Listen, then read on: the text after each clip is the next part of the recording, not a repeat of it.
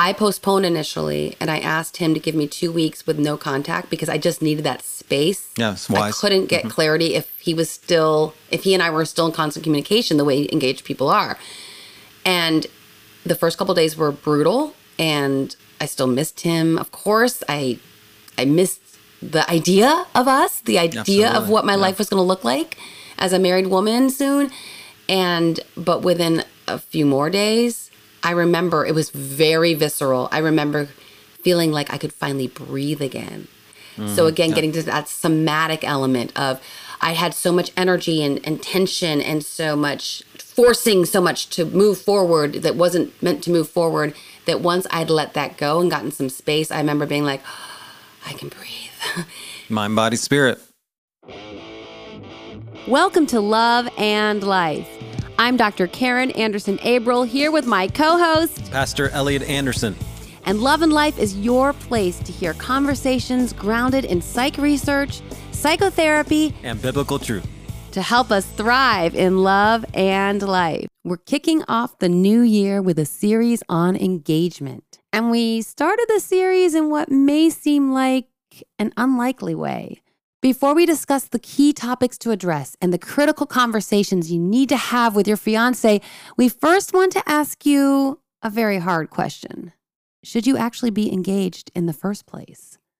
We had to start here because we can't build the foundation for a healthy, strong, fulfilling marriage if we aren't building this foundation with the right person.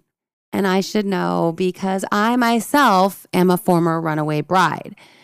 And due to this experience, I see things differently.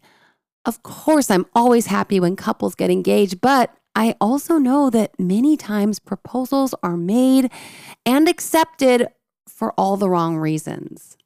Elliott and I continue our conversation on how to know if you should actually be engaged in the first place right after this. So, over Christmas, I was talking with an in law about various topics, and healthcare came up. I mentioned how sad it is that so many of us have completely lost faith in our medical system. She looked a little confused and said, Don't you trust your doctor? And I replied, I don't really have a doctor, and no, I wouldn't trust him if I did. So, as you all know, Elliott and I had a very anti establishment father, college professor who questioned everything, and he taught us to do the same. And he was especially skeptical of the symbiotic relationship between big pharma and physicians. And now, after COVID, whatever shred of trust I may have still had is long gone. I'm not alone. In fact, 40% of Americans say they would avoid a doctor or a hospital unless they needed acute care for a catastrophic emergency. But what are we going to do if we get sick? Where can we turn? Thankfully, courageous, dissident doctors remain committed to their Hippocratic oath in the midst of the censorship and unconstitutional mRNA mandates of the last several years. They've come together to form the Wellness Company to create a much needed parallel healthcare system. Our dad always told Elliott and me to take charge. And one way we can take charge of our health is with the Wellness Company's medical emergency kit. It comes with eight potentially life saving medications to get us through whatever the next thing is that gets thrown our way. You'll have antibiotics, antivirals, and antiparasitics to help keep you and your family safe. The medical emergency kit includes a comprehensive guidebook so you never have to guess how much to take or when to take it. To get your medical emergency kit, go to twc.health slash love life and use code love life to save 15% at checkout. That's twc.health slash love life and use code love life, all one word, for 15% off. It's hard also to share a lot of this because your friends might be like, "Hey, we're married. Hurry up and get married so we can all do the couples things together." Or your It's so amazing. There's never any Right. frustration or pain, and you're like, oh, or your family may Yeah. not even meaning to not be honest with you might just be like, "Yeah, but it's time." And you know, some parents put a lot of pressure on on daughters and sons. Like, "You're in your 30s now. It's time to settle down." And the parents maybe aren't even not they don't care that much as long as it's a solid enough human, then that's fine. So we have to be careful about those other voices. ironically, that leads into my second major point. Perfect. You talked about incongruence. My second one is the responsive family and best friends. Because if there's not a universal, pretty strong exhortation of positive joy with your future marriage, you need to take that into strong consideration. Now, we, we've done a whole thing systemically about not letting your parents run your life and your best friends make your decisions. But if there's not at least a general sense of, oh, great fit, this makes total sense, I thought it was going to happen, you guys are going to do awesome. If it's more like your girlfriend, like, pulls the car over and throws up and then starts, you know, crying in tears and I can't believe this because he's not good to you, he's mean to you, you know. Whoa, I didn't even know you felt any of this, right? So those responses from mom and dad, siblings, and of course there's going to be occasional jealousies and other things that are come out, but that's why I'm saying a generalized what's the generalized perception of your core 7 people? Mhm. If there's not 6 out of 7 feeling pretty good about it, that is definitely worthy of pause and reflection. And again, it bears repeating, it's going to be harder if you two are good enough. Because they're going to go, yeah, I mean, that's, that's going to be a solid match. 2 mm-hmm. solid citizens just partnering through life together, going to raise some cute babies and, and produce more solid citizens. So it's going to be harder if there's not, not Don't make me laugh, you're going to get my cold going. the goal is not solid Well, right. But see, again, it's going to be harder. And I agree with you at the same time. Sometimes, as a, as a friend, I've learned sometimes I say something and then it's not very well received. And then I'm the one who gets kicked to the curb. My friend's going to do what she's going to do anyway. And so sometimes friends may not be willing to share honestly because they're like, well, she's going to do it. This train is leaving the station. And I don't want to be on the outs just because I was authentic about my assessment. So just like we talked about with estrangement on previous episodes before Christmas, and by the way, I'm 180 pages in the book now. It's oh, awesome. Oh, cool. Thanks for recommending Yeah. it. But just as we talked about estrangement not being like the goal, right? We don't we don't want to to come to a point in our life where we're severing relationships based on our decisions or our difference in opinions. And so again, if you're the bride or groom to be and you feel like you have to sever relationship with your best friends or your brother or sister or mom or dad because that's the only way you can move forward into your marriage, that alone should be a triple red flag. Again, there could be some little jealousies, there could be some different avenues and variables and maybe you have an 11-year-old sister who is just grieving that you're not going to be. I remember when my boys cried after Uncle Brock's wedding and we're like, wow, they're not very emotional in the first place. So unless it's a sporting event, so why are they worked up? And they were saying because Uncle Brock's not going to live with us anymore. Mm-hmm. So for their little brain, it was just had nothing to do with Aunt Vanessa. It had to do with Brock had been living with us, prepping for his marriage and leaving. And so outside of that kind of thing, mm-hmm. if the boys were like 19 or 20 and went to Brock and said, dude, this woman ain't right. What's up with you? You know, you ought at least hear it out and not get defensive right away and like, well, if you can't support me, then I'm done being your uncle and blah, blah, blah. Right. We just get so reactionary when we really need to pause, receive, listen. We might disagree, but do we really want to sever a relationship as an uncle or aunt or a cousin simply because someone who loves us says, I'm not so sure? Mm-hmm. So again, it's that fine line, right? Back and forth. I totally get your point.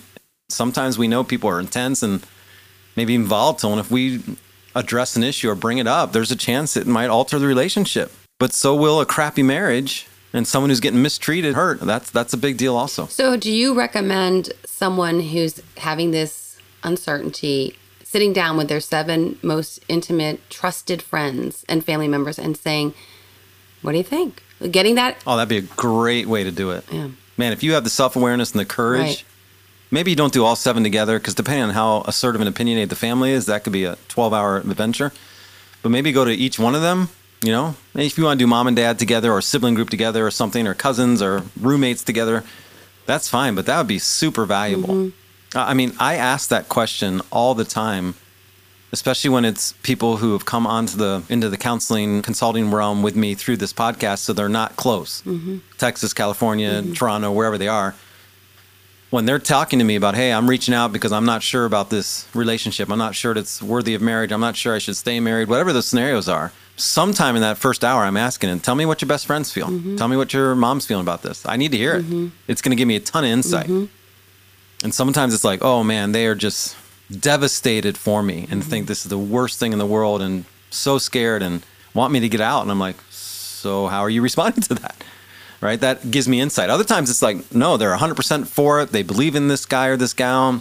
They think we need to get some work. They encouraged us. They're paying for this for me to get this consultation mm. from you, right? So we're hearing those differences again. Mm-hmm. Someone's investing in it and say, hey, there's good stuff here. Let's work on this. Others saying, oh my gosh, this is dangerous. Get out. But if we ignore those voices completely, boy, that's that's risky. Well, it's a really valuable resource that we're just not availing ourselves of, and it's and it creates in-law tension almost guaranteed the rest of your, your life.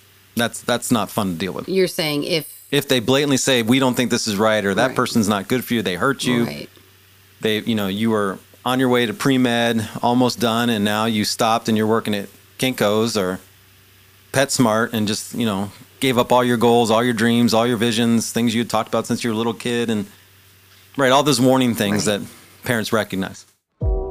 Our satisfaction and joy in life is directly related to our satisfaction and joy in our relationships. Elliott and I are here to help. We'd love to design a workshop, seminar, or weekend retreat for your organization. We'll bring the psych research, of course, along with over 60 years of combined experience in psychotherapy. We'll share science based therapeutic techniques within the context of a Christian worldview. We can level up in our relationships. Contact our producer, Tim May, at tim at loveandlifemedia.com to book us. So I think our first point was just that incongruence. The second point was then family, friends. Maybe I think we just narrowed it down to like your, your top seven peeps, mm-hmm. Mm-hmm. right? Including some family member if you have good family mm-hmm. relationships. If you don't and you're completely on the outs with your entire family, I'm not going to necessarily take their opinion as gold. Mm-hmm. But it'd still be nice to at least have some family members, at least one or two longevity people mm-hmm. in that group. Well, right. yeah. And I remember when I called off my engagement, there were friends who then felt permission to say things like, mm-hmm. hey, he, we loved him.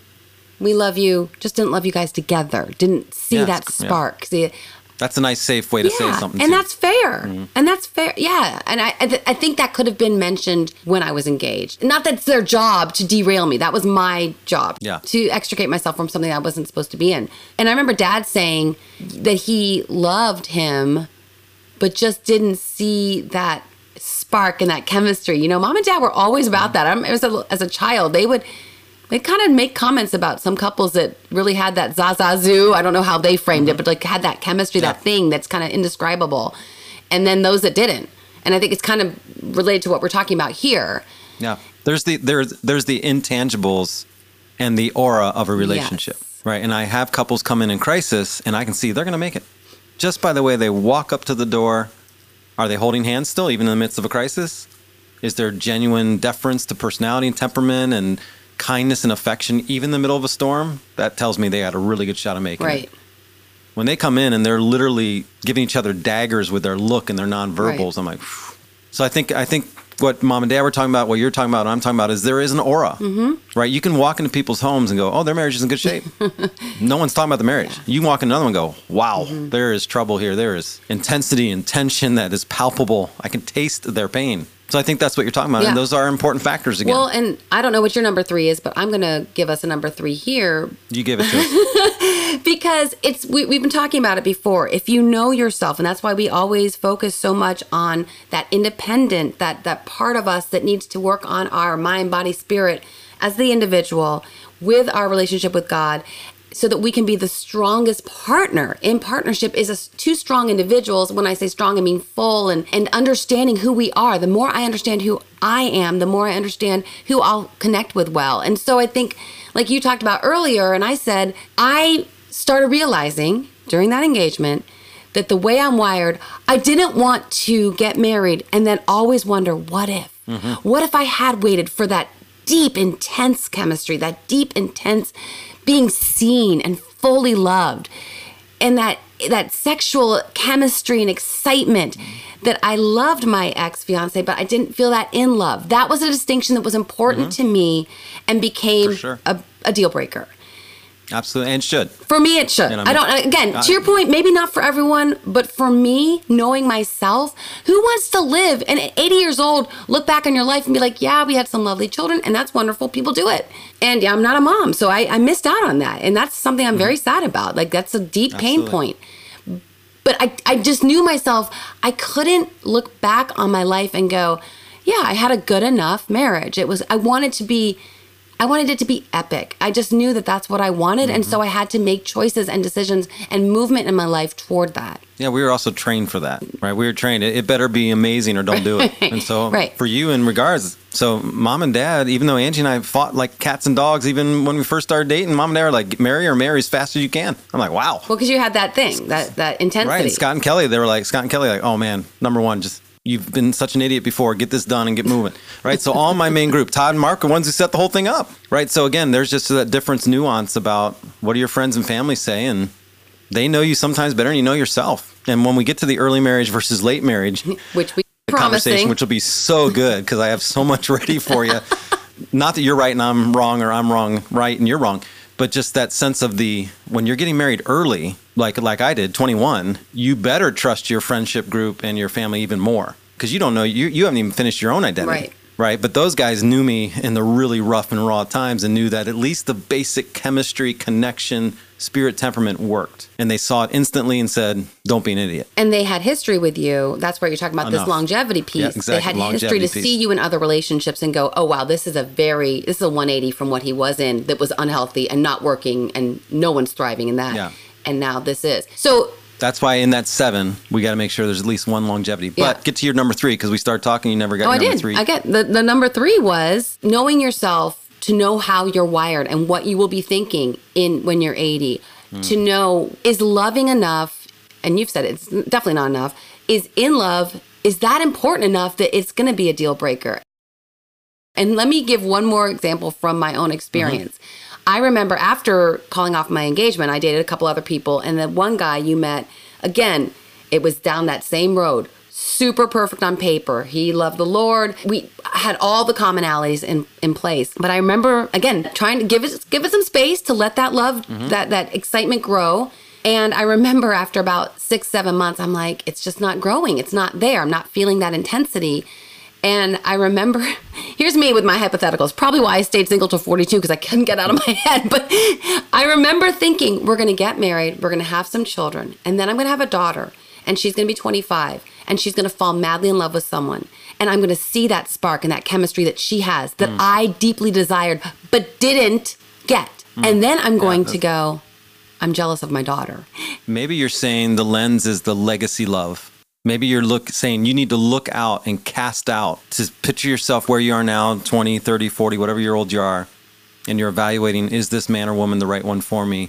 I need to look into the future and look backwards and see retroactively how I'm feeling. Is that kind of what you're That's saying? That's what I'm saying. And I don't know if that's useful for everyone, but for me, it definitely helped me Yeah. get that clarity. Because I thought, I am not going to be the person who's going to be looking around at other couples in love and being jealous of them. Because I quote unquote settled. I hate saying settled because that sounds like like I'm saying something No, mean because about both me. those guys you're talking about were really quality Yeah. guys. So we're not Yeah. being a, a criticism of them. But we're talking about that idea. I guess I could see this with many couples. They even talk about it sometimes in premarital. We're excited about growing old together. Yeah. You normally have to have a really strong bond and connection to think about that. Because if we look at the realities of what it's like to be in your 80s together, married for 50, 60 years, there's a lot of pain and hurt there. Right. A lot of loss, a lot of grieving, a lot of all the people around you have died, your own health's gone, all those things, right, are not gone, but it's waning. Right. right? So that's maybe fitting what you're talking about a little bit in this need to look forward or to envision. And if you're not able to envision what that might look Mm-hmm. like down the road, maybe that's a sign that you either need to consider it or wonder about the connection and commitment. If you're interested in processing further as you align your mind, body, and spirit, we're here for you. Head over to loveandlifemedia.com and click on the Work With Us tab. There you can book individual or couples sessions. Or sign up for one of our support groups. Purchase one session or a multiple session package. We'd love to work with you. Sign up at loveandlifemedia.com. So what's your number three? Well, I didn't have one going. Now, if I had to come back, I'd probably bring the spiritual piece in. Yeah, and so my number three would probably be peace, and what scriptural peace means, not just the peace. I'm not anxious. I'm not worried, but like the peace that God affirms this. Hmm. That God looks down on this relationship, this couple, and says, "Oh, I'm ordaining this." Mm-hmm. In Matthew 19, when Jesus is being asked about marriage and he tells them about the, the law of Moses divorce, he finishes it up by saying, What God has brought together, let no man put asunder. And you're like, Wait a minute, what's God have to do with my marriage? Well, in certain elements of scripture and in Calvinistic theology, if we think God is sovereign over all things and all decisions and all movements, in some regard, for Christians, God puts you together. And so if God did put you together, do you have that sense of spiritual peace? This man or woman is right for me, is good for me. And one of the assignments I give young couples, which often helps them start to look forward to this element, the spiritual element of the relationship, is put together a marital mission statement. I love that. Love Why it. did God bring you together? Why did God bring you together? Love it. Not just for you two, but what does it meant? What is this? Mm-hmm. You know, for Angie and I, it was all about the education and kids and joining and foster and adoption and right. So, how? Why did God bring you together rather than just thinking, oh, we're so in love and Mm-hmm. sex is so amazing and we can't wait to go live on a farm and do whatever? Okay, it's not about you, right? Our life in God is for Him. So why did, if we're going to have a marriage in Christ, it must be for Christ. So therefore, why did God bring you together? And do you feel that spiritual peace mm-hmm. to do ministry together? Mm-hmm. It doesn't mean you have to have a profession in the church or in mm-hmm. mission work, but to do ministry, loving, caring, supporting for others, that would be my number three. I love that. And I can say to that again from my experience, I remember praying to God, like, God, something doesn't quite feel right, but I can't put my finger on it, as we've talked about. I'm going to move forward. If this isn't right, you're going to have to derail it. Hmm? And I don't know, that sounds like a Gideon and the fleece kind of thing. I don't know why I put that in God's hands, but I did. And you could say, well, eventually you woke up and called it off. So I guess you derailed it. But of course, I, I didn't do it. God finally gave me enough courage or gave me enough honesty with myself. I mean, it's always God, because otherwise I would have probably just kept. I always think of it as like I was working so hard to make it work and to be good with it. And it was like when you try to keep a beach ball underneath the water, and eventually it's like, "Pew, I'm coming up. This beach ball is coming to the surface. And that was God. But I, so it's interesting. Like I didn't have the peace, so I gave it to God. And at that moment, I didn't. I didn't have the strength to mm-hmm. do anything about it. He made it so evident that you had to do it, right? You Right. knew you had no other option eventually. And that's when we sometimes take the lack of peace we feel spiritually and put that into action. And then, as much as it was sad and painful and embarrassing, then you had peace. Yeah. Oh yeah. And you had so much peace, you're like, holy cow, I need to write about this. Yeah. right. And so that's another sign that you are obeying the Lord's movement and saying, hey, this man's a good man. He's going to be a good husband and father someday. For somebody, it's not supposed to be you. So don't mess up my will. Mm-hmm. Submit to me. Call this thing off. I got you. And Danny Ray showed up a little bit later. a little bit. right so those things those things are part of it Mm-hmm. so i think you are speaking to that piece even if we don't understand god's word or have this deep theological faith foundation if you just say the prayer you did Mm-hmm. uh, god will answer He did. lord help me have this peace help me move forward in this direction or make it evidently clear that i can't and then once you get to that abundance of i can't or i can Mm-hmm. then respond accordingly And to that point, you mentioned some couples that have postponed and then gotten back together and, Mm-hmm. and it's worked or moved forward. I postponed initially and I asked him to give me two weeks with no contact because I just needed that space. Yeah, it's I wise. Mm-hmm. couldn't get clarity if he was still, if he and I were still in constant communication the way engaged people are. And the first couple days were brutal and I still missed him. Of course, I I missed the idea of us, the idea of what my yeah. life was going to look like as a married woman soon. And but within a few more days, I remember it was very visceral. I remember feeling like I could finally breathe again. Mm, so again, getting to that somatic element of I had so much energy and, and tension and so much forcing so much to move forward that wasn't meant to move forward that once I'd let that go and gotten some space, I remember being like, I can breathe. mind body spirit yes. So I wanted to bring that element to the conversation. No, it's great. And your friend you mentioned earlier, panic attacks before Yeah. the wedding aren't good. That's not a good sign that, oh, I'm just so excited. yeah, maybe there's some reality of it's a huge deal and there's natural fear, but, and maybe you've struggled with panic attacks before. So I'm not trying to tell someone if you have one now before marriage, you've had a hundred other previous, it might not happen. I'm not saying that, but it's still something that's worthy. We better get into the bottom of this and see what's going on. Because if I got nonstop headaches or nonstop stomach aches, ever since we got engaged, I've had couples sometimes tell me, ever since we, I, I said yes, I've been sick. Well, we got to walk through that. It's three months now. Mm-hmm. You've been sick. Mm-hmm. Since you said yes, we need to evaluate whether yes is mm-hmm. right. And then I throw out the things you were talking about. It doesn't mean that person's wrong, but maybe the connection's wrong. Maybe it's just not right. You know, two wonderful, I tell this to my classes all the time, and I think it helps them give a different purview. Two wonderful Christian people who get together, you don't have to get married. There's this concept on these small Christian campuses that, well, if we love God and we love each other, we should get mm-hmm. married. No, you shouldn't. Mm-hmm. Otherwise, we'd marry everybody. It'd just be a bunch of polygamy, right? So it has nothing to do with that. There's got to be everything that's there that's necessary and essential to make it great. And so one of the couples I'm marrying in June, she was one of the students who came to me and said, He loves the Lord, I love the Lord, we love each other, but something's not right. I don't know if I should be in this. I'm like, You probably shouldn't. Yeah. Because I trust you as a person. You're very mature in your faith. And so I would make the decision to break up and at least separate for a while and think through this before you do get mm-hmm. engaged.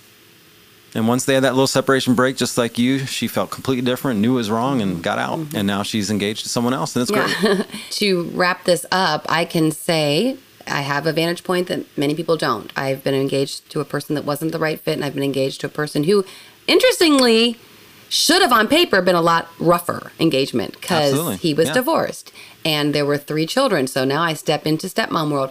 I live in Chicago. He lives in Northwest Indiana. I'm going to move from the city to the country to a community where he raised his children and everyone knows each other. And there's this city girl who's going to show up and a million elements should have made that engagement much harder, much more difficult, mm-hmm. and full of tension. And yet it was none at all that. It was Because it was congruent, Yeah. It was peaceful, and your family and friends were like, yes. yes. This is the Your, bro- connection. your brother said yes over the phone when you're at the restaurant. Contemplations in, in the restaurant bathroom when Dan called you out. I'm like, yes, that's what I've been waiting to hear from one of your one of the guys you're dating.